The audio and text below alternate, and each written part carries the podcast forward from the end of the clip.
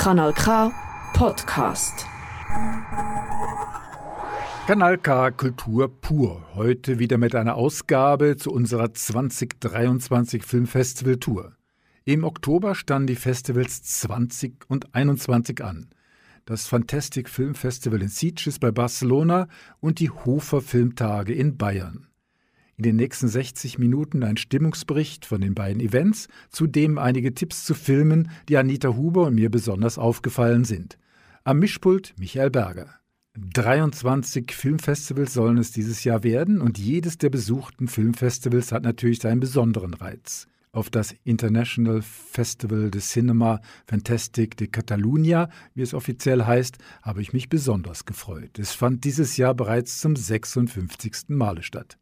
Nicht nur in Fankreisen gilt es als das bedeutendste Filmfestival für den Bereich fantastische Filme und Horror in Europa, wenn nicht sogar weltweit.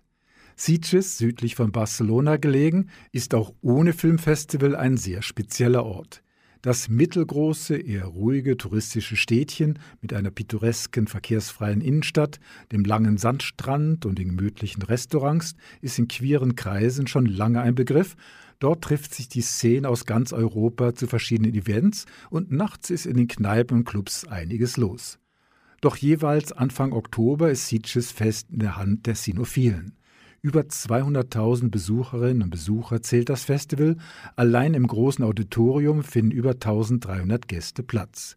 Rund ums Festival gibt es verschiedene Events wie den Zombie Walk, wo tausende verkleidete Halbtote durch Sitges wanken. Dann werden überall Schminkstände aufgebaut, wo sich nicht nur Kinder gruselig umgestalten lassen können.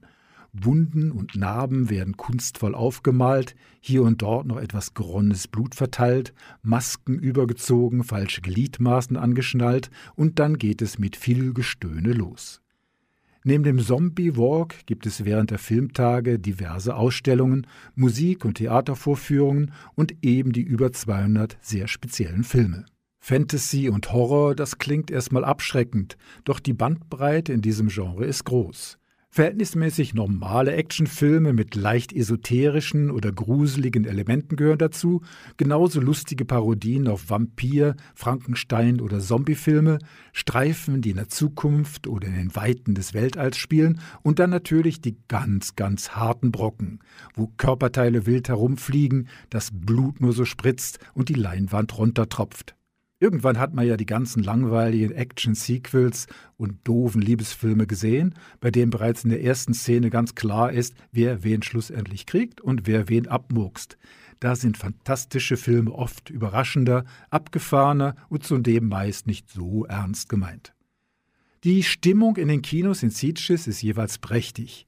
Der Alkoholkonsum wurde zwar, zumindest offiziell, in den letzten Jahren eingeschränkt, aber auch ohne zusätzliche Stimulantien geht das Publikum stark mit. Szenenapplaus gehört dazu, speziell in den nächtlichen Marathonvorstellungen, welche regelmäßig bis morgens um 5 Uhr laufen. Und dann um 8 Uhr geht es schon wieder weiter mit den Vorstellungen für die Medien und das Fachpublikum. Man kann also, wenn man tatsächlich will, zehn Tage, fast 24 Stunden lang nur im Kinosessel sitzen. Filmherz, was willst du mehr? Und welche Streifen wurden dieses Jahr konkret angeboten? Starten wir ganz vorsichtig mit einem Klassiker. Star Trek Raumschiff Enterprise. Ja, ihr habt richtig gehört, der Langfilm wurde bereits 1979 gedreht und hatte damals mit Terminproblemen während der Fertigstellung zu kämpfen. Deshalb konnten schlussendlich nicht alle Tricks so auf der Kinoleinwand gezeigt werden, wie es vorgesehen war. Schon vor 20 Jahren starteten die ersten Bestrebungen, den ursprünglichen Film kräftig aufzumöbeln, doch erst während Corona hatte man genügend Zeit und auch das nötige Geld aufgetrieben, um den Film zu restaurieren, zu digitalisieren, den Ton zu überarbeiten und gewisse Szenen neu zu schneiden. Das Resultat Star Trek The Motion Picture kann sich sehen lassen. Die meisten Szenen wirken tatsächlich auch auf der riesigen Leinwand. Ich bin zwar kein wirklicher Star Trek-Fan, doch die neue Fassung hat mich durchaus gepackt und natürlich auch amüsiert, denn zu ernst darf man dieses Werk nicht nehmen. Captain Kirk und Mr. Spock schaffen es selbstverständlich, die Erde im letzten Moment vor einem Angriff zu retten. Der Film wird als spezielle DVD-Edition ausgewertet, könnte aber auch in einigen Kinos auf die Leinwand kommen. In Sieges werden übrigens auch Dokumentarfilme rund um das Thema Fantasy und Horror gezeigt, so auch der aktuelle Dokumentarfilm You Can Call Me Bill über den Enterprise Captain Kirk Darsteller Williams Shatner. Der Film war für mich eine Überraschung. Shatner wurde scheinbar öfters schon nach einer Mitwirkung in einem Dokufilm gefragt, doch erst dem Genfer Filmemacher Alexandre Philippe gelang es, William Shatner für drei Tage von seinen vielfältigen Verpflichtungen loszueisen und ihn ausführlich zu interviewen. Scheinbar hatten die beiden sofort einen gemeinsamen Draht gefunden und das merkt man im Film. Shatner kommt ausführlich zu Wort und kommentiert die vielen Ausschnitte aus seinem vielfältigen Filmschaffen und seine Beziehung zur Rolle als Captain Kirk. Seine Äußerungen wirken oft etwas sehr philosophisch, denn Shatner hat sich mit seinen inzwischen doch über 90 Jahren stark mit dem Thema Leben und Tod auseinandergesetzt. Auch seine Erfahrungen als Raumfahrer wurden im Film behandelt. William Shatner startete vor zwei Jahren zu einer Mission der Blue Orange als Tourist ins All und hält damit den Rekord für die älteste Person, die jemals die Erdatmosphäre verlassen hat. Seinen Erfahrungsschatz präsentiert er oft auch auf Bühne mit einer speziellen Performance, einer Art Sprechgesang mit Orchester. Wenn der Dokufilm einmal in die Kinos kommt oder bei einem Streaming-Anbieter zu finden ist, es lohnt sich.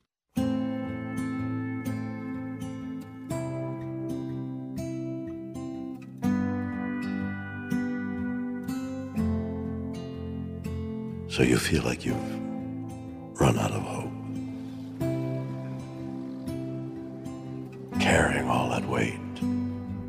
Your back's about to break.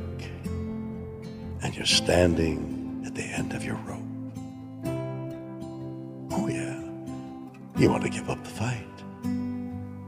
You see no relief in sight. And it's hard to keep the faith. But the darkest night still finds the day. When you think it's the end of the road, it's just because you don't know where the road's leading to. When you think that the mountain's too high, the ocean's too wide, and you'll never get through. Some way, somehow, somehow you do. So you feel like you're right on the brink, and you're in the battle alone, and life's punched a hole in your soul. You've been brought to your knees. There's better days up ahead. Oh, you'll be back on your feet again, and you're gonna be okay. Uh, the darkest night will find the day. When you think it's the end of the road, it's just because you don't know where the road's leading to. When you think that the mountain's too high, the ocean's too wide, and you'll never get through, some way, somehow, somehow, you do. Because it's those times, it's those times when times get bad You'll find the strength you didn't know you even had. Somehow, someway, you'll get through this. Somehow, you do.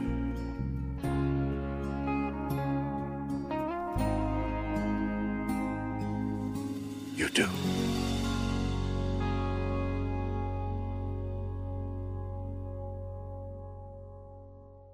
Kanal K Kultur pur zu der 56. Ausgabe des Festivals des fantastischen Films in Sitges in der Nähe von Barcelona.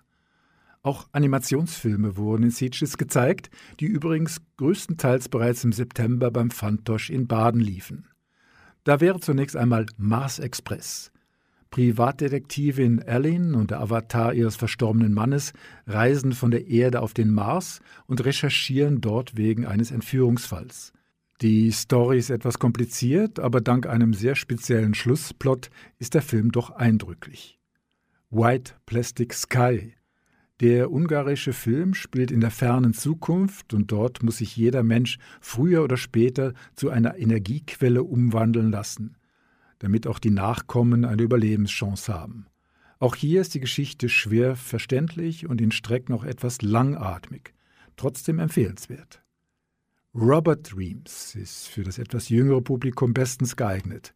Doc ist einsam und fristet seine Freizeit mehrheitlich vor dem Fernseher, bis er sich einen intelligenten Roboter anschafft und mit ihm einige Abenteuer erlebt. Ein Film über die Suche nach Freundschaft und Nähe. Die Psi ist ein Coming-of-Age-Film in 3D-Technik.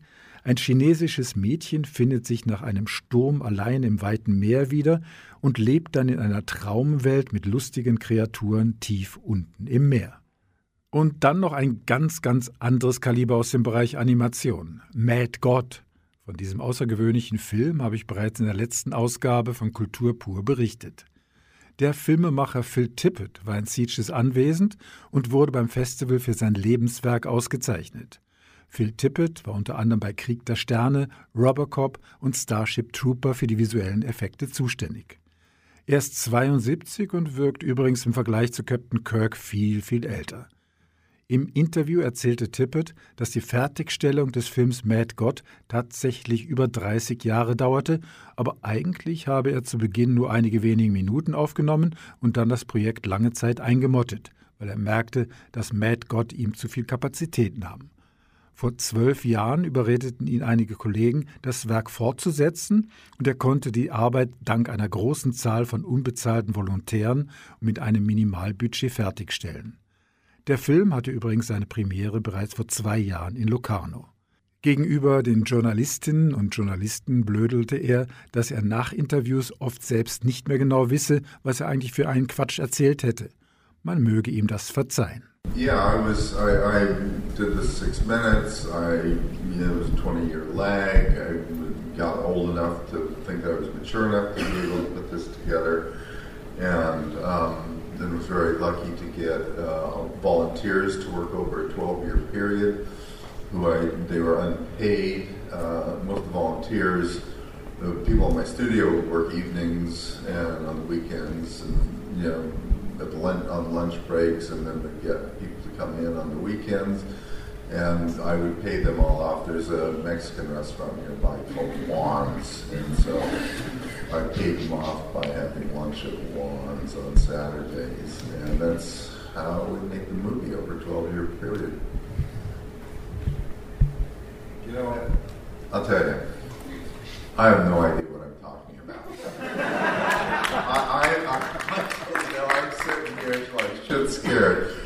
because I get in so many interviews. I was just thinking, like, did I just say that? Für den Film Mad God braucht man starke Nerven. In einer dystopischen Unterwelt soll ein Agent einen Anschlag auf den Herrscher verüben. Ausgerüstet mit einem Koffer und einer Bombe wird er immer, immer weiter in das Höhlensystem runtergelassen, um dann festzustellen, dass vor ihm schon hunderte andere typgleiche Kreaturen dies vergeblich versucht hatten. Die alle liegen mit ihrem Bombenkoffer auf einem großen Leichenberg. Keine Dialoge, alles in dunklen Farben gehalten, Monster, Mord, Qualen, Körperausscheidungen. Es ist kaum auszuhalten und doch schrecklich schön. Phil Tippett hat das Ganze mit ca. 20 cm großen Puppen gedreht und auf moderne Technik weitgehend verzichtet. Die Blu-ray kommt Ende Jahr auf den Markt, ein passendes Geschenk zu Weihnachten, Mad God. Kanal K. Kanal K. Festival Tour 23. Heute unter anderem zum fantastischen Filmfestival in Sitges bei Barcelona. In Sitges habe ich mir weniger die ganz harten, blutigen Filme angeschaut, sondern mehr die abgefahrenen, überraschenden Filme. Anita Huber mag weder Spinnenfilme noch 3D-Katastrophendramen. Sie steht eher auf asiatische Fantasy-Komödien oder wo das Genre Vampire, Zombies, Frankenstein oder King Kong durch den Kakao gezogen wird.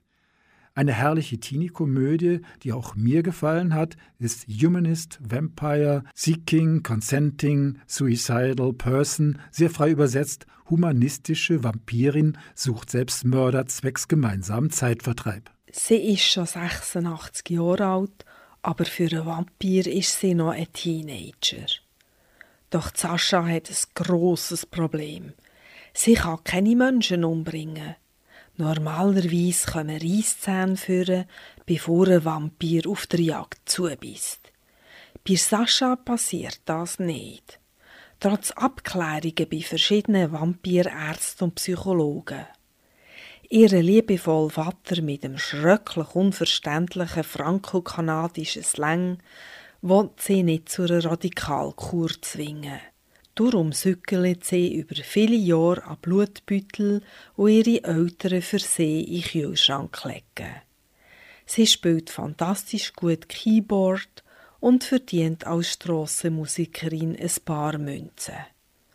Doch einisch platzt den Eltern der Kragen.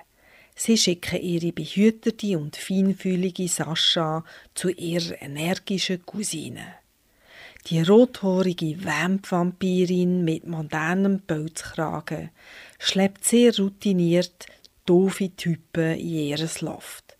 Wo die fragen, wieso ihr Küche so riesige Fleischerhaken hängen, schreitet sie zur Tat.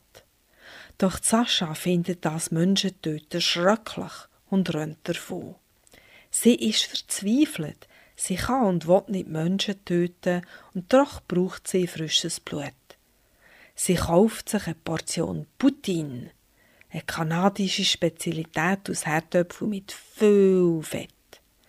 Ein Biss von diesem Menschenessen und sie würde sterben. Da sieht sie ein Plakat von einer Gesprächsgruppe für Selbstmordgefährdete. Sie geht her und trifft den Teenager Paul, wo gemobbt wird und Selbstmordgedanken hat. Die beiden schließen einen Pakt. Doch weil ihre Reisszähne immer noch nicht vorkommen, schlägt sie vor, dass sie ihm einen letzten Wunsch erfüllt, bevor sie das Leben aus ihm raussaugt. Da gehen sie zusammen raus in die Nacht. Sie besuchen Lehrer und Mitschüler, die ihn gemobbt haben, und er sagt ihnen endlich seine Meinung. Werden ihre Reisszähne doch noch vorkommen? Wer stirbt in dieser Geschichte? Die kanadische Filmregisseurin Ariane Louise Says hat mit Humanist Vampire Seeking Considenting Suicidal Person eine stilvolle Vampirkomödie dreht. Zwar weiss man im Film, wenn man Vampir zubeißt, aber außer roter Flüssigkeit und Schrei sind keine Horrorszenen zu sehen. Je vis une situation délicate qui m'oblige à faire du mal. Le problème, c'est que si je le fais pas, je meurs. T'as juste à choisir ton préféré. Je vais te l'accrocher puis je vais te montrer comment le vider. Non, merci, j'ai pas faim. Les goûts, ça se développe. Tu vas voir, tu vas finir par aimer ça. J'ai pas besoin de tuer du monde pour savoir que j'aimerais pas ça. Les parents sont pas un buffet. Les dents sont sorties, t'es capable.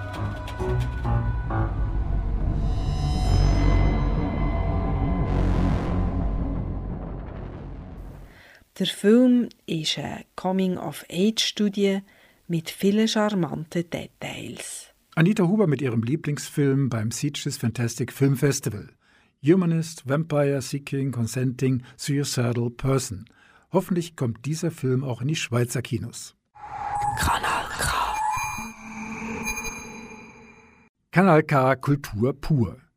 Spinnen, Spinnen, Spinnen. Vermin, die Ungezieferplage, ist eigentlich ein klassischer Tierhorrorfilm, aber es steckt doch noch mehr hinter dieser Spinnengeschichte. Caleb sammelt exotische Insekten und seine neu erstandene Wüstenspinne büxt aus und vervielfältigt sich rasant und dann noch in exorbitanten Größen. Caleb lebt in einem Wohnkomplex in den Pariser Vororten. Das Leben dort ist schon sowieso geprägt von Schmutz, Gewalt und Misstrauen und dann auch noch die Giftspinneninvasion. Das Gebäude wird von der Polizei abgesperrt und so müssen Caleb und seine Freunde nicht nur gegen die Insekten kämpfen, sondern auch noch gegen die Obrigkeit. Und eben dieser Dreh der Story macht aus dem Spinnen-Panikstreifen mehr als einen normalen Horrorfilm und stellt auch die aktuellen Unruhen in den Banlieue bildlich dar. wish.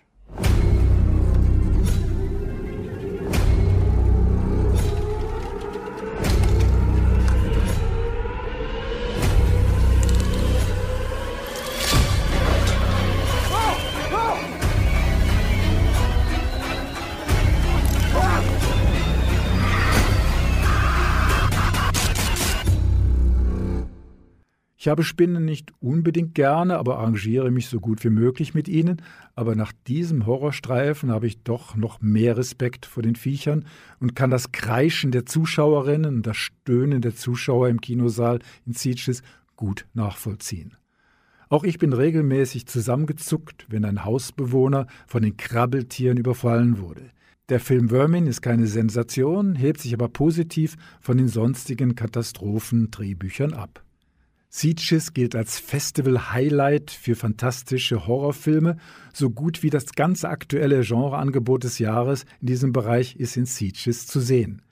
Deshalb bietet sich in dieser Sendung ein Best-of an, also ein Überblick meiner Highlights. Mad Cats ist eine gelungene Blödelkomödie mit aberwitzigen Kampfszenen à la Kill Bill. Eine Bande katzenartiger junger Damen halten Moon gefangen. Jede dieser Frauen ist auf eine asiatische Kampfsportart spezialisiert. Der tollpatschige Held Taka und die Kämpferin Ayana versuchen die Büsi-Truppe auszuschalten, um Moon zu befreien.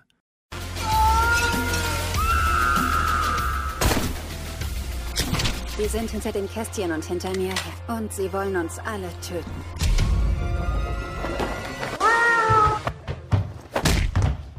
Die Katzendamen haben natürlich sieben oder sogar neun Leben und das macht die Geschichte so witzig, wenn die Katzenfrauen nach verlorenem Kampf dann doch immer wieder putzmunter auftauchen. Sicher nicht anspruchsvoll, dieser japanische Quatschfilm, aber ich habe mich gut amüsiert. Superposition. Ein junges dänisches Paar fährt mit ihrem Sohn an einen See. Dort wollen sie in der Einsamkeit ohne Kontakt zur Außenwelt einige Monate verbringen, sich irgendwie neu finden und ihre Erfahrungen dabei in einem Podcast und in einem Buch verarbeiten. Doch dann treffen sie auf ein total identisches Doppelgängerpärchen. Du ikke min mor! Du skal simpelthen stoppe med at sige det der! Nej! Tror jeg er bange. Jeg har sådan en mærkelig følelse af, at de prøver at sabotere den for os. Nemo! Nemo! Eine Mischung aus Psychothriller und Mystery-Drama. Superposition insgesamt sehr empfehlenswert. Und dann noch ein weiterer japanischer Film, Manhole. Was würdet ihr tun, wenn ihr euch nachts nach einem Kneipenbesuch plötzlich in einem Abflussschacht wiederfinden würdet? Ohne Internetempfang und ohne Aussicht dort herauszufinden. Die Dunkelheit, die einbrechende Kloake und überhaupt die ganze Auswegslosigkeit.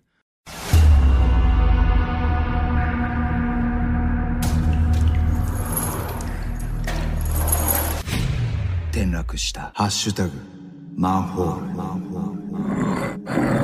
Doch dabei nicht genug, unserem Unglücksraben verfolgen zudem noch alte Geschichten, denn so ganz unschuldig ist er scheinbar doch nicht an seinem Schicksal im Loch.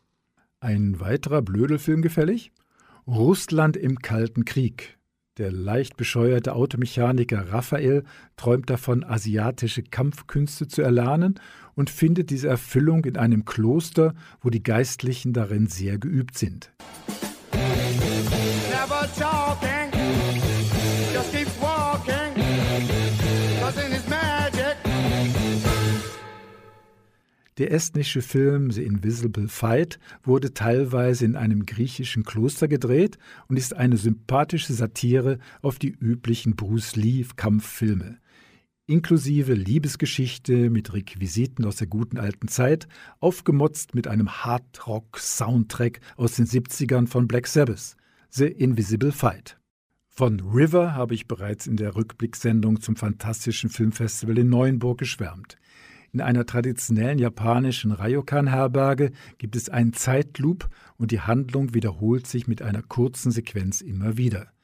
Den Akteuren wird dieses Klemmen der Zeit langsam bewusst und sie versuchen von Loop zu Loop etwas am Ablauf zu verändern.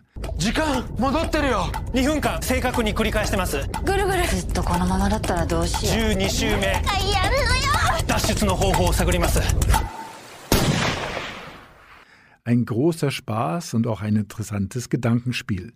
Der Plot der Geschichte ist etwas sehr abgefahren, aber Schwamm drüber, River gehört zu meinen Lieblingsfilmen des aktuellen Fantastic-Kinojahrs. Über 30 Filme habe ich in Sieges gesehen, aber wie so oft, dummerweise nicht genau den, der schlussendlich den großen Preis erhalten hat. Obwohl auch in Sieges die Preise und lobenden Erwähnungen doch eher mit der Gießkanne vergeben wurden. Knapp 40 Auszeichnungen habe ich gezählt. Den Time Machine Award erhielt When Evil Lurks aus Argentinien. Übrigens das erste Mal, dass ein Film aus Lateinamerika diesen erhielt. Ein Brüderpaar findet heraus, dass der Teufel in einen Nachbarsjungen gefahren ist und das Böse breitet sich immer weiter aus. Die Obrigkeit glaubt dem Brüderpaar natürlich nicht und so müssen sie selbst großflächige Teufelsaustreibungen in die Hand nehmen. Nun ja, Geschmäcker sind halt verschieden. Eine große Auswahl an Fantasy- und Horrorfilmen sind auch bei Events in der Schweiz zu sehen, Ende April in Bruck und Anfang Juli in Neuenburg. Dann kann man sicher ein paar Perlen dieses Genres entdecken. Unbedingt bereits jetzt vormerken. Und das fantastisch schöne Festival in Sitges findet wieder im Oktober statt. Die Gründer des Festivals, das ich euch als nächstes vorstellen möchte, waren ebenfalls Fans von Gruselfilmen und haben Streifen wie die von Freddy Krüger damals in die äußerste Provinz nach Hof in Oberfranken in Deutschland gebracht. Hof war vor der Wende Zonenrandgebiet in der äußersten Ecke von Bayern. Das Festival in Hof fand letzte Woche immerhin bereits zum 57. Male statt. Gegründet wurde das Festival von den Jazzmusikern Heinz Badewitz und Uwe Brandner. Heinz Bradewitz war bis zu seinem überraschenden Tod 2016 ununterbrochen Festivalleiter. Inzwischen hat Thorsten Schaumann als künstlerischer Leiter das Festival übernommen. Ich habe Thorsten Schaumann gefragt, was die Hofer Filmtage gegenüber von anderen Festivals auszeichnet. Das Besondere an den internationalen Hofer Filmtagen ist, dass sie vom Filmschaffenden gegründet wurde, somit vom Herzen äh, des Filmes kommt und äh, eines der ältesten Filmfestivals Deutschlands ist, das durch eben Filmschaffende gelebt äh, ist. Viele arbeiten mit und natürlich die vielen EhrenämtlerInnen, die das Festival begleiten, dort mitarbeiten im Trägerverein und äh, daraus eben so ein richtiges Hof-Home of Films machen, wie es Wim Wenders definiert hat. Das ist alles äh, sehr familiär. Auch unsere Oberbürgermeisterin zum Beispiel arbeitet bei den Filmtagen, seit sie 16 ist und es jetzt unsere Oberbürgermeisterin und nimmt sich immer Zeit, beispielsweise nochmal an der Kinokasse zu stehen oder Kinotickets abzureißen. Und das, sage ich mal, ist ein bisschen wie ein kleines Gallien für den Film. Eben mir ist aufgefallen, dass wenn ich mit Filmemachern spreche oder mit sonstigen Gästen, die alle sagen, wow, das ist wirklich so sympathisch alles. Also das ist nicht aufgesetzt, sondern das ist wirklich Programm und das wird gelebt. Es freut mich natürlich, wenn das äh, ja die, die Menschen sagen, die hierher kommen. Und äh, das ist ja auch das Wichtige. Also wir wollen ja Geschichten erzählen und äh, das im Kino als dem schönsten Ort, wie ich finde, wo Geschichten erzählt werden, wenn man es gemeinsam erlebt, zusammen ist und das ja auch praktisch ja auch keine Möglichkeit hat, wo man mit dem Klick abschalten kann. Und, äh, und das sollte aber eben in einer schönen Atmosphäre sein, also auch nicht gestresst, denn wir wollen ja die Geschichten genießen, die wir sehen. Und das ist für uns schon extrem auch wichtig. Wohlfühl, Charakter und gleichzeitig aber auch gesehen zu werden. Denn wir wollen ja die Geschichten in die Welt raustragen. Und äh, das ist mir auch ein ganz wichtiges Ansinnen. Wir sind, wir sind also praktisch der Rahmen. Wir bauen den Rahmen für unsere Filmbabys, pressen die heraus in die Welt und dann sollen sie bestenfalls selber laufen und äh, die Menschen nach und äh, nach dem Festival auch glücklich machen. Aber ein Schwerpunkt vom Inhalt her ist schon Newcomer. Sicherlich ist es ein Schwerpunkt. Das hängt ja auch damit zusammen, dass wir, äh, dass wir Vorführungen haben, die einen Kurzfilm und einen Langfilm umfasst. Kurzfilme sind häufig erste Handschriften von RegisseurInnen und äh, dann auch da der Fokus auch geblieben ist. Aber letztendlich macht es immer die Mischung. Wir haben auch äh, Filme von etablierten RegisseurInnen, die dann äh, gezeigt werden und da im Austausch der Generation die optimale Mixtur dann rauskommt. Sie zeigen ja auch sehr viele deutsche Filme. Die Schweizer Filme haben es schwer im Ausland. Wie ist es mit den deutschen Filmen? Wo steht im Augenblick der deutsche Film in Ihren Augen? Ui, also der deutsche Film momentan ähm, ist, glaube ich, schwer zu greifen für außen. Es gibt natürlich die klassischen Mainstream-Filme, Komödien, die sehr gut national funktionieren, häufig aber nicht über die, also über die Grenzen hinausgehen. Das ist ja ganz häufig bei ähm, Film oder bei Komödien so. Insgesamt würde ich sagen, hat der deutsche Film nicht wirklich eine Präsenz, insbesondere im Ausland. Da gibt es immer tolle Ausnahmen ähm, auf alle Fälle. Aber ich wünsche mir da noch mehr Mut, auch Filme dann zu machen, die über die Grenzen, also die überregional wirken. Da gibt es dann im Ausland häufig dann doch immer die Namen wie Fassbinder, äh, Werner Herzog, Wim Wenders, die dann aber wiederum im Inland sicherlich einer Kinobubble bekannt sind, aber nicht das Publikum ziehen, was wir uns erträumen.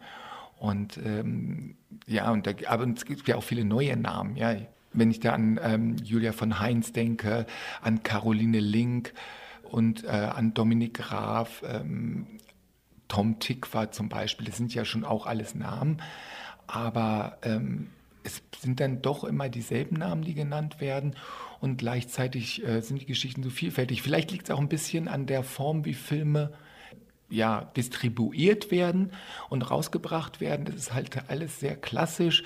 Man geht ins Kino, danach werden äh, Home Entertainment Windows und äh, Streaming oder Fernsehen in der Reihenfolge ausgewertet. Ich finde das ja wahnsinnig überaltet. Ich bin immer dafür, Filme rauszuhauen, egal wo sie sind.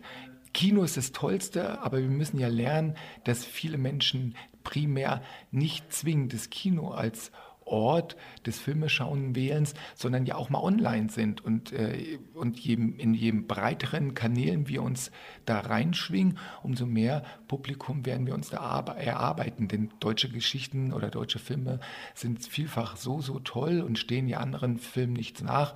Und äh, da mache ich mir ziemlich viel Hoffnung, dass die jungen Filmschaffenden da jetzt sich auch mehr und mehr nicht nur dem Filmemachen widmen, sondern auch dem, was danach kommt. Also wie werte ich Filme aus? Kann ich das auch selber machen zum Beispiel? Die Digitalisierung eröffnet ja vollkommen neue Möglichkeiten der Filmdistribution. Das heißt, dass Sie jetzt nicht das Kino über alles stellen, sondern sagen, Hauptsache die Filme werden produziert und auch vermarktet und werden auch gesehen. Für mich, ich für mich persönlich stelle das Kino über alles. Aber das Publikum hat heute die Möglichkeit zu wählen, wann und wo sie was schauen. Und das machen wir ja auch als Festival. Wir müssen dahin, wo das Publikum ist und da eben auch hoffen, dann die Algorithmen auch im Digitalraum zu brechen, dass dann nicht immer nur selbstbestätigende Filme geschaut werden, beispielsweise äh, auf Plattformen. Wenn jemand sagt, äh, ich schaue Avenger, dann bekomme ich die nächsten zehn Avenger-Folgen angeboten oder Filme. Und das finde ich so schade. Also ich will einfach, dass wir überall präsent sind. Und deswegen finden wir, äh, finden wir auch Hybrid statt. Das heißt, wir haben die Filme als Deutschlandpremieren mindestens im Kino und danach bieten wir die Filme auf Abruf deutschlandweit an und äh, dann hoffe ich, und eine Woche länger, und damit hoffe ich natürlich, dass wir auch uns ein neues Publikum erschließen. Wenn jemand was liest irgendwo und sagt so, bam, kann ich ja schauen. Und dann bestenfalls immer wieder nach Hof kommt, um hier das große Fest des Kinos zu feiern. Sie haben in den letzten Tagen mal gesagt, äh, man sollte mehr Risiko eingehen. Ich finde, Filmschaffende dürfen mutiger sein und gar nicht so, so vielleicht zu einem, ja, gefälligeren Mainstream erzählen zu verschreiben, der ja häufig so die Spitzen rausnimmt, weil die Angst besteht, man könnte ein Publikum nicht erreichen. Ich habe aber die Erfahrung gemacht, dass es eher das Gegenteil ist, dass ein Publikum glücklicher ist, wenn es auch mal Spitzen sehen darf. Und wir haben aus unserem Kulturkreis so viele tolle Geschichten, die erzählt werden können. Und es muss nicht zwingend immer die Schenkelklopfer-Komödie sein, weil man denkt, das funktioniert jetzt oder irgendwie die seichte Liebesgeschichte. Denn äh, ich habe auch viele Online-Vorführungen gemacht im zweiten äh, Corona-Lockdown damals. Und äh, wir waren dann eine Community von einigen vielen Menschen Samstagabends. Auch im Chat haben wir uns dann immer unterhalten, haben dann Filme zusammen geschaut. Und da habe ich Filme gezeigt, da dachte ich, das bin ich hinterher alleine. Nein, das Gegenteil war der Fall. Ja, wäre ich nie drauf gekommen und äh, hätte ich nicht gedacht. Und dann haben wir uns über, ähm, eben über den Chatroom unterhalten und habe ich einfach gespürt, wie groß der Bedarf ist. Aber der Knochen muss zum Hund kommen und dann kann man auch noch viel mutiger sein. Äh, ich glaube, dass Hof auch bekannt dafür ist, dass auch irgendwie Horror, Science Fiction, so spezielle Filme gezeigt worden sind, auch schon in den letzten Jahrzehnten. Ähm, sind Sie speziell auch an solch Filmen interessiert, dass Sie die ein bisschen äh, pushen? Machen wir auf alle Fälle, denn es hat eben diese Tradition von Romero äh, bis hin zu Peter Jackson, Wes Cravens A Nightmare on Elm Street hat hier Weltpremiere gehabt in Hof, der Horror aus Hof hieß es damals. Ich bin großer Freund, weil es eben genau diese Spitzen liefert, wenn es interessant gemacht ist und damit auch wir gut hier einen Raum haben, äh, wo wir ein Publikum mit erreichen können. Und äh, ja, mehr Genre, Horror, Action, Thriller, unbedingt bin ich großer Freund davon. Sie haben ja das Festival sozusagen geerbt ähm, als Team. Äh, wie soll es jetzt weitergehen in den nächsten Jahren, in den nächsten Jahrzehnten? Ähm, größer, schneller, noch schöner? Auf alle Fälle Kern für uns und für mich ist, dass wir hier Familie bleiben. Das heißt, Talents mitnehmen auf unsere Kinoreise, Kurzfilm zeigen, vielleicht einen ersten Langfilm, vielleicht gehen sie dann mal woanders hin, äh, auf andere Veranstaltungen, kommen wieder zurück und so die Good Vibrations oder die guten Geschichten, die wir haben, äh, weitererzählt werden. Aber es wird immer in Form der Kommunikation werden wir das immer stärker optimieren. Wir haben einen eigenen Streaming-Kanal, während des Festivals von morgens 10 bis Mitternacht, wo wir Trailer raufpacken, Interviews, äh, Talks und so weiter, die wir veranstalten. Wir haben jetzt erstmalig eine Hof, Hof XR Extended Reality Section oder Sektion, wo wir ein Virtual Reality und ein Augmented Reality Projekt aufbauen. Und da sind so Experimentalräume, die da sind, die wir füllen wollen um immer noch, sag ich mal, immer so eine Aufmerksamkeit wieder zurück auf hier den Hof, den Ort, Hof zu lenken und das Kino. Und ich glaube, da gibt es so viele Räume, Freiräume drin, rechts und links, die wir füllen können. Und da probieren wir jedes Jahr was Neues aus. Wenn es funktioniert, ist gut. Wenn nicht, dann nicht. Hauptsache, die Menschen fühlen sich wohl, kommen gerne hierher. Und es gibt die große Umarmung aus Hof.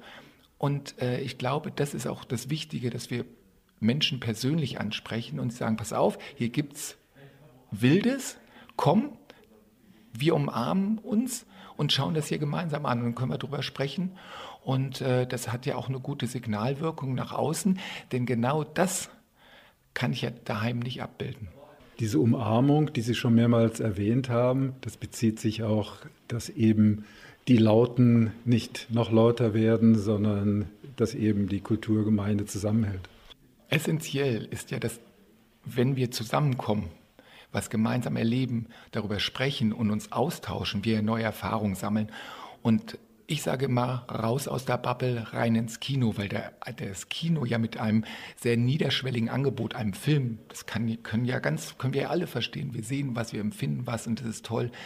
Damit eben auch Erlebnisse schaffen, die den Horizont erweitern und äh, nicht dass der Horizont eben noch enger gemacht wird, indem wir in unserem Algorithmus uns bewegen und immer selbstbestätigende Informationen bekommen. Und äh, das bedeutet auch natürlich, dass wir im übertragenen Sinne uns umarmen, wenn wir im Kino sind und äh, damit ein, äh, ja, eine Energie aufbauen und, äh, und auch zeigen, dass wir lauter sein können und auch lauter sein müssen wenn uns eine plärrende Minderheit lautstark immer suggerieren will, dass äh, der Ort, äh, an dem wir leben dürfen, und das ist ja ein großes Geschenk, jetzt gerade hier in Europa, ähm, dass der schrecklich und schlecht ist und alles schlimm ist und gleich zusammenfällt. Und da müssen wir extrem gegenwirken und das müssen wir im Kulturkreis unbedingt gemeinsam tun. Und dann werden wir noch lauter und äh, können vielleicht auch viele von denen, die äh, sich sozusagen am rechten, Richtung rechten Abgrund bewegen, mitnehmen und überzeugen, so schlimm ist es nicht, es ist nicht alles rosarot. Und äh, es gibt auch viele schwerwiegende Situationen, aber gemeinsam mit der Vielfalt und Buntheit, wie wir sind, schaffen wir es, äh, die Gegenwart äh, gut auf und auszubauen und äh, eine gemeinsam tolle Zukunft zu schaffen. Thorsten Schaumann, künstlerischer Leiter der Internationalen Hofer Filmtage.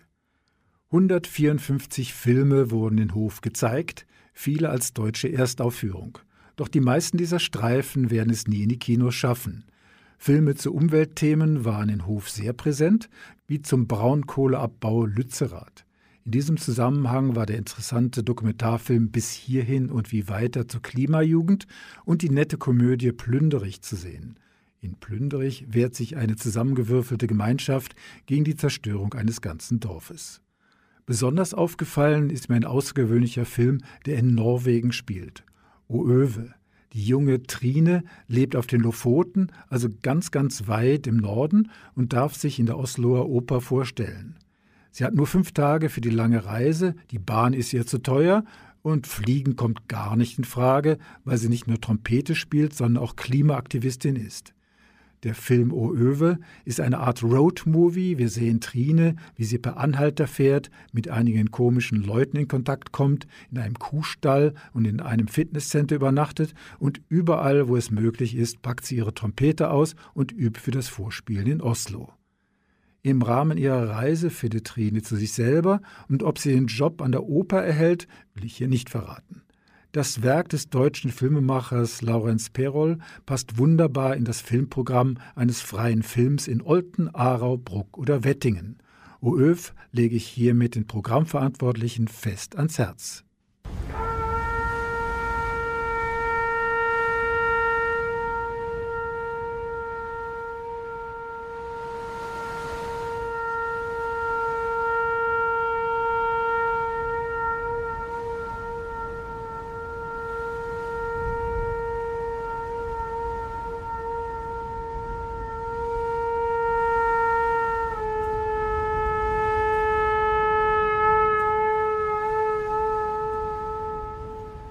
Kanal K Kultur pur. Ann Meyer ist schon längere Zeit bei Kanal K im Bereich Ein Gast, ein Buch tätig und ich habe Ann bereits in Berlin beim Filmfestival getroffen und nun auch in Hof. Ann Meyer war aber nicht als Journalistin und Interessierte dort, sondern auch als Moderatorin. So war sie noch viel näher am Team der Filmtage dran und natürlich auch an den Gästen.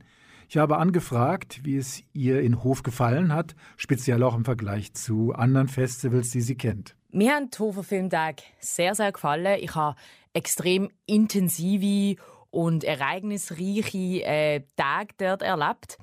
Was mir als erstes aufgefallen ist, ist, Hof ist ein sehr kleiner Ort in Bayern. Es ist ein recht kleines Festival im Sinne von, dass die Filme nur in zwei Kinos gezeigt werden. Gleichzeitig ist die Qualität der Filme, die gezeigt werden, extrem hoch. Also ich habe großartige Filme gesehen, auch von renommierten Filmemachern und Filmemacherinnen. Und gleichzeitig ist halt irgendwie alles so down to earth. Das ist mir gerade am ersten Tag aufgefallen. Zum Beispiel ist ähm, dort der Film 15 Jahre von Chris Kraus gelaufen, der hat dort Premiere gehabt. Und es sind dann auch Schauspieler und Schauspielerinnen aus dem Film anwesend gewesen, die teils große Stars sind vom deutschen Kino, zum Beispiel der Albrecht Schuch oder Hanna Herzsprung. Und weil es in Hof dann nur der eine Ort hatte, wo man dann nachher Party machen sind dann alle auch von dem Film dann dort gesehen und haben es mit allen gehängt, die am Filmfestival arbeiten oder die dort einfach nur zu Gast sind oder einfach so die Filme sind, schauen. Und das Bodenständige, das hat mich extrem gefreut. Und das beweist so, dass ein Festival kann renommiert sein und tolle große Filme kann zeigen und trotzdem nicht muss abheben. Und dass das ähm, so klein ist und der Ort eben übersichtlich das hat halt wirklich auch dazu geführt dass man sich begegnet ist und dass man zum Beispiel dann in der einen Bar wo man dann nachher immer noch etwas trinken mit den Filmemacherinnen und Filmemachern oder sonstigen Anwesenden noch weiterhin hat können über den Film reden und das habe ich wunderbar gefunden und ähm, das ist extrem inspirierend gewesen. Also das Bodenständige mit der gleichzeitigen Qualität, was den Film angeht, das ist das, was ich finde, hat die Hofer Filmtag für mich so ausgemacht. Ja, genau, das Bodenständige, wie du das nennst, ist mir auch aufgefallen bis hin, dass die Preise für die Getränke im Festivalzentrum für Schweizer Verhältnisse recht human waren. Ich glaube, einige Filmleute haben das ausgenutzt und bis im Morgengrauen gefeiert. Aber eben das Ganze auf eine gute Art und alles sehr familiär und nicht abgehoben. Und man ist mit den Filmemachern wirklich überall gut ins Gespräch gekommen. Was mir aufgefallen ist, ist, dass etwa ab der Hälfte vom Filmfestival sich so das Publikum hat ein bisschen verändern. Und zwar sind recht viele RegisseurInnen, die ihren Film präsentiert haben, ProduzentInnen, die dort waren, die sind teilweise nur für ihre Premiere dort oder sind einfach ein paar Tage dort gewesen, aber nicht jetzt während dem ganzen Festival und sind dann halt irgendwann mal abgereist. Und am Wochenende sind dann eher die Leute aus Hof selber und aus der Umgebung gekommen. Und ich habe wirklich gespürt, dass sich durch das halt auch die Fragen, die aus dem Publikum gekommen sind, irgendwie ähm, dass sich die Fragen ein bisschen unterschieden haben von den Fragen, wo jetzt zum Beispiel Regisseure stellen, die halt selber auch Film machen. Aber das ist sehr, sehr interessant gewesen. Und das hat so ganz lustige ähm, Moment geführt, wie zum Beispiel, dass ich der letzte oben dann nicht mit irgendeiner Regisseurin oder ähm, einem Filmemacher verbracht habe, wie ich es an den ersten paar Tagen ähm, gemacht habe, sondern mit einem Polizist aus Hof, wo ein erstaunlich großes Wissen über französische Filme hatte. Ich war insgesamt nur drei Tage in Hof und konnte dadurch natürlich nur einen kleineren Teil der angebotenen Filme mir anschauen. Gibt es Filme, die dir besonders aufgefallen sind, die du uns speziell irgendwie empfehlen kannst? Also was mir sehr positiv aufgefallen ist, ist, dass gerade mehrere Filme von männlichen Filmemachern sich mit kritischer Männlichkeit auseinandersetzen. Power of Love von Jonas Rotlander zum Beispiel, ein deutscher Regisseur, der Kurzfilm Die Würstchen, wo an der Filmschule in München entstanden ist, oder Acht Tage im August vom Schweizer Regisseur Samuel Perriard, wo nächstes Jahr bei uns ins Kino kommen oder der norwegische Film Hypnosen, wo auch schon am Zürich Filmfestival gelaufen ist. In all diesen Filmen ist es aber nicht nur darum gegangen, toxische Männlichkeit gleich schlecht. Ich glaube, das haben wir langsam alle gecheckt. Sondern es ist sehr tief gegangen und sehr ins Persönliche. In Hypnosen wie in Power of Love oder Acht Tage im August geht es um ein hetero Bärli, wo eigentlich modern und aufgeklärt lebt, wo aber dann sich trotzdem toxische Männlichkeitsbilder reproduzieren und das wird auch auf eine sehr witzige Art gemacht und auf eine Art, wo wahrscheinlich vielen im Publikum auch den Spiegel vorgehabt hat. Und das habe ich sehr, sehr erfreulich gefunden. Also, dass die gesellschaftliche Diskussion, die jetzt auch schon seit ein paar Jahren so am Laufen ist, ähm, im Kino so weitergeführt wird und auch nochmal mehr in die Tiefe geht und eben auch gerade von jungen, männlichen, selbstkritischen Regisseuren so ähm, weitergeführt wird, das habe ich sehr, sehr erfreulich gefunden. Was ich an Filmfestivals auch immer sehr toll finde, ist, dass man auch viele Kurzfilme zu sehen bekommt. Vor jedem Film ist auch immer noch ein Kurzfilm gelaufen. Und einer, wo man da geblieben ist, ist der Kurzfilm Eden 3030 vom Künstler-Ehepaar Peter Meining und der Harriet Maria Meining. Ein Film, der in einer dystopischen Zukunft spielt. Es geht nämlich um ein Paar, das sich eingefrieren lässt und sich tausend Jahre später auftauen lässt und die Welt sieht dann ziemlich anders aus. Das Setdesign, also die Kulisse, ist extrem aufwendig, aber auch mega stylisch gesehen. Die Story super witzig und der ganze Film, also ein total crazy Trip.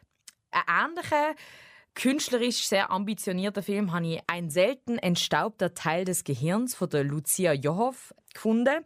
Der ist an der Filmakademie Wien entstanden und sie haben mir erzählt, dass der Film basierend auf einem Traum ist, was sie hatte. Der Film wirkt auch total wie ein Traum. Er ist nämlich sehr surreal. Gleichzeitig grifft er so Elemente auf, wo man aus Krimis kennt. Es ist also irgendwie wie ein Krimi, wo aber so ganz, ganz weird ist. Und das habe ich sehr, sehr ähm, kreativ gefunden, sehr inspirierend, auch sehr witzig. Ein anderer Kurzfilm, den ich wunderschön gefunden habe, ist Les Éveillés von der Nina Bouchot-Cheval, wo in Paris wohnt. Dort geht es um die Freundschaft von einer jungen Frau mit einer anderen jungen Frau, die Sinti und Roma ist. Also etwas, was man auch noch sehr selten gesehen hat. Das Ganze ist wahnsinnig sinnlich und wunderschön inszeniert gesehen. Und ähm, ich habe mit der jungen queeren Filmemacherin nachher noch auch eine Rede über den Film und habe sie sehr sehr sympathisch gefunden und in ihrer Vision sehr, sehr klar. Ein Dokumentarfilm-Highlight ist für mich der Schweizer Film Bratsch, ein Dorf macht Schule vom Norbert Widmer. Das ist ein Film, der schon in der Schweiz in den Kinos war. Ich habe den leider dort verpasst.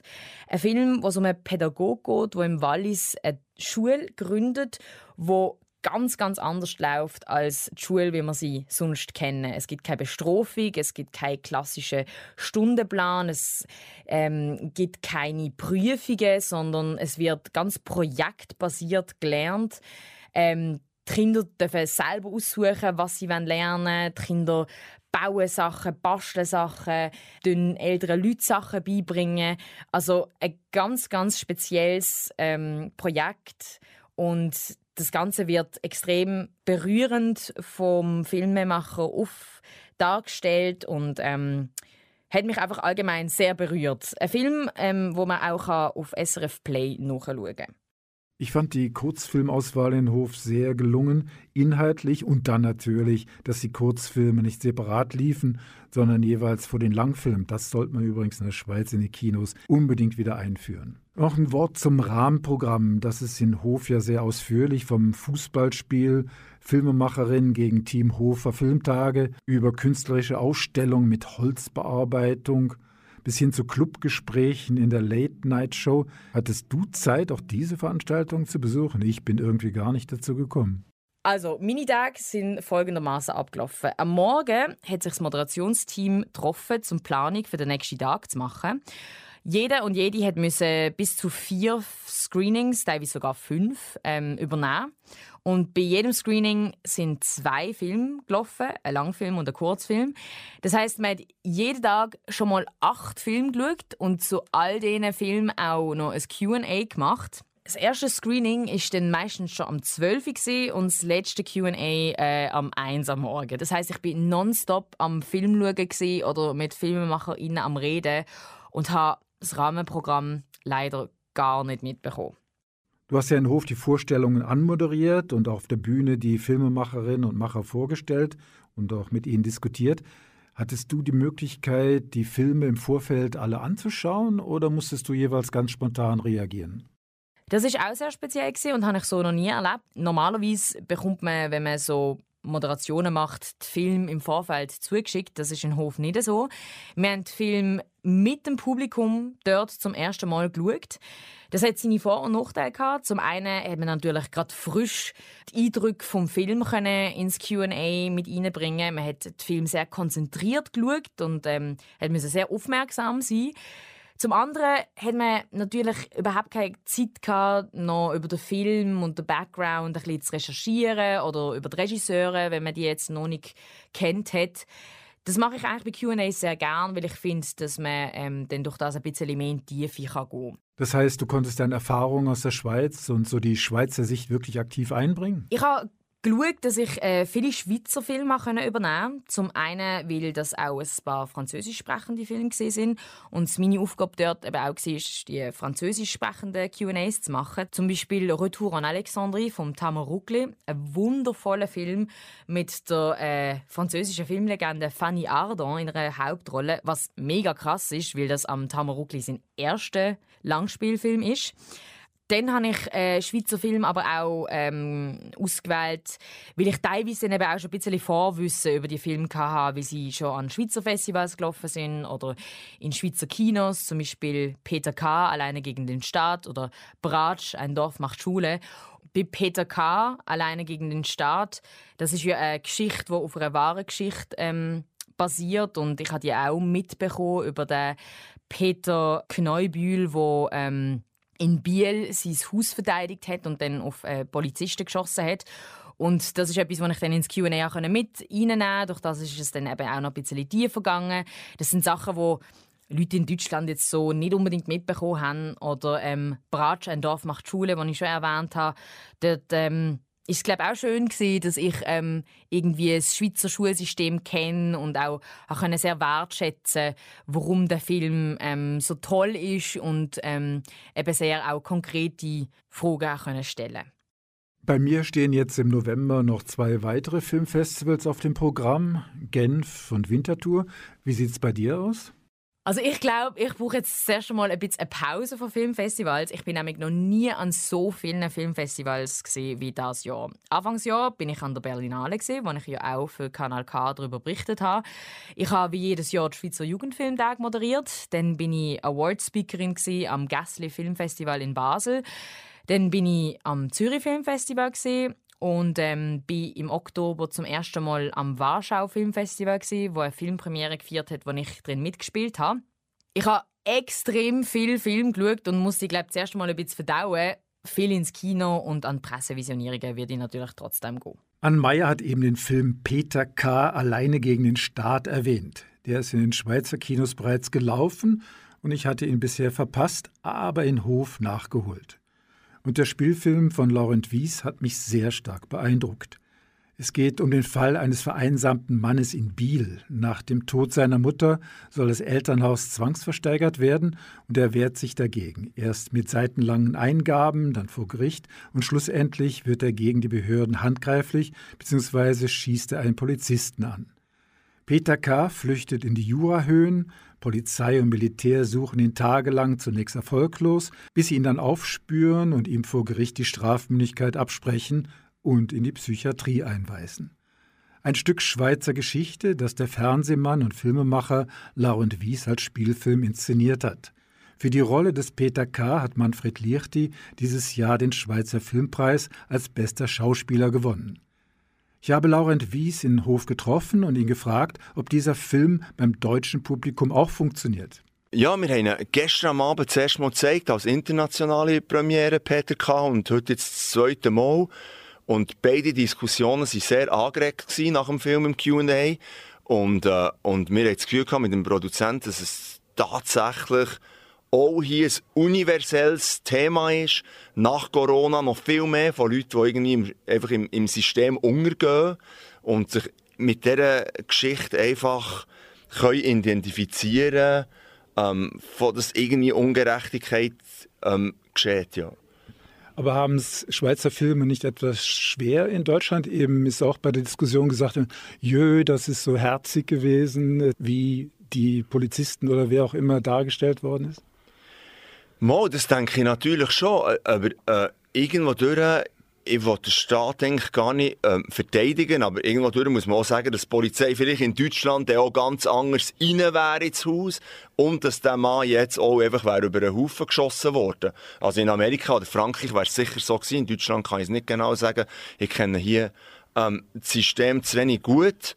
Und von dem her kann ich mir schon gut vorstellen, dass so die, die Alpenrepublik, äh, Heidi und ja, ja, mit so einem geht man halt nicht so gut um. Und ja, was wäre jetzt, wenn tatsächlich irgendwie äh, etwas wie, wie der Bataclan würde zum Beispiel passieren in, in Zürich, wäre die Polizei voll überfordert. Also irgendwie ist das schon auch der große Bruder, wo auf, die, auf einen kleineren Brüder eine Art runterschauen. Ja, ja, ist schon gut. Wie wird der Film jetzt in Deutschland ausgewertet? Wird er im Fernsehen noch gezeigt? Die Produktion äh, ist am schauen, ob er könnte unter Umständen aus, ausgewertet werden oder nicht im, im Fernsehen. Aber da ist noch nichts, äh, nichts sicher. Da war jetzt sicher der, der Anfang von, von möglichen Sachen, die in Deutschland passieren können mit dem Internationalen Hofer Filmtag. Welche Chancen haben Schweizer Filme in Deutschland? Das kann ich selber so zu wenig beurteilen. Äh, ich glaube, es hat schon ein paar Filme, aber ich glaube, die Chance ist schon eher klein und wirklich eine richtige Kinoauswertung ist schon sehr eine seltene Sache. Was ist jetzt hier zum Beispiel anders als in Solothurn? Die Hofer Filmtage haben eine gewisse Ähnlichkeit wie, wie Solothurn. Was sicher ist, ein noch ein mehr Rahmenprogramm, das mehr in Partyrichtung geht. Und, und bis jetzt hat es mir durch den Solothurn hat's noch viel mehr Branchenanlässe äh, und Workshops und Aperos, also am, also Morgen und Brunch und so Sachen, die wirklich von gewissen Branchenteilen auch gemacht werden als, als Werkshow von der, von der Schweiz. Aber äh, sonst äh, ähnliche, äh, ähnlich. Und sehr gut. Kanal K. Kanal K. Das war's für diesmal von der großen 23er Filmfestival-Tour bei Kanal K Kultur pur. Unbedingt wieder einmal einen spaßigen, fantastischen Horrorstreifen anschauen oder einen deutschen Autorenfilm. Ein großes Merci an Ann Meyer und Anita Huber für ihre Beiträge zur Sendung. Wir hören uns bald wieder mit den Festivals Nummer 22 und 23. Nächste Woche steht das GIF in Genf an und die Kurzfilmtage in Winterthur. Vielleicht sehen wir uns ja dort. Diese Sendung kann man übrigens auch als Podcast bei unseren Freunden bei Spotify hören. Vom Mischpult verabschiedet sich Michael Berger. Das ist ein Kanal K Podcast Jederzeit zum Nachhören auf kanalk.ch oder auf deinem Podcast App.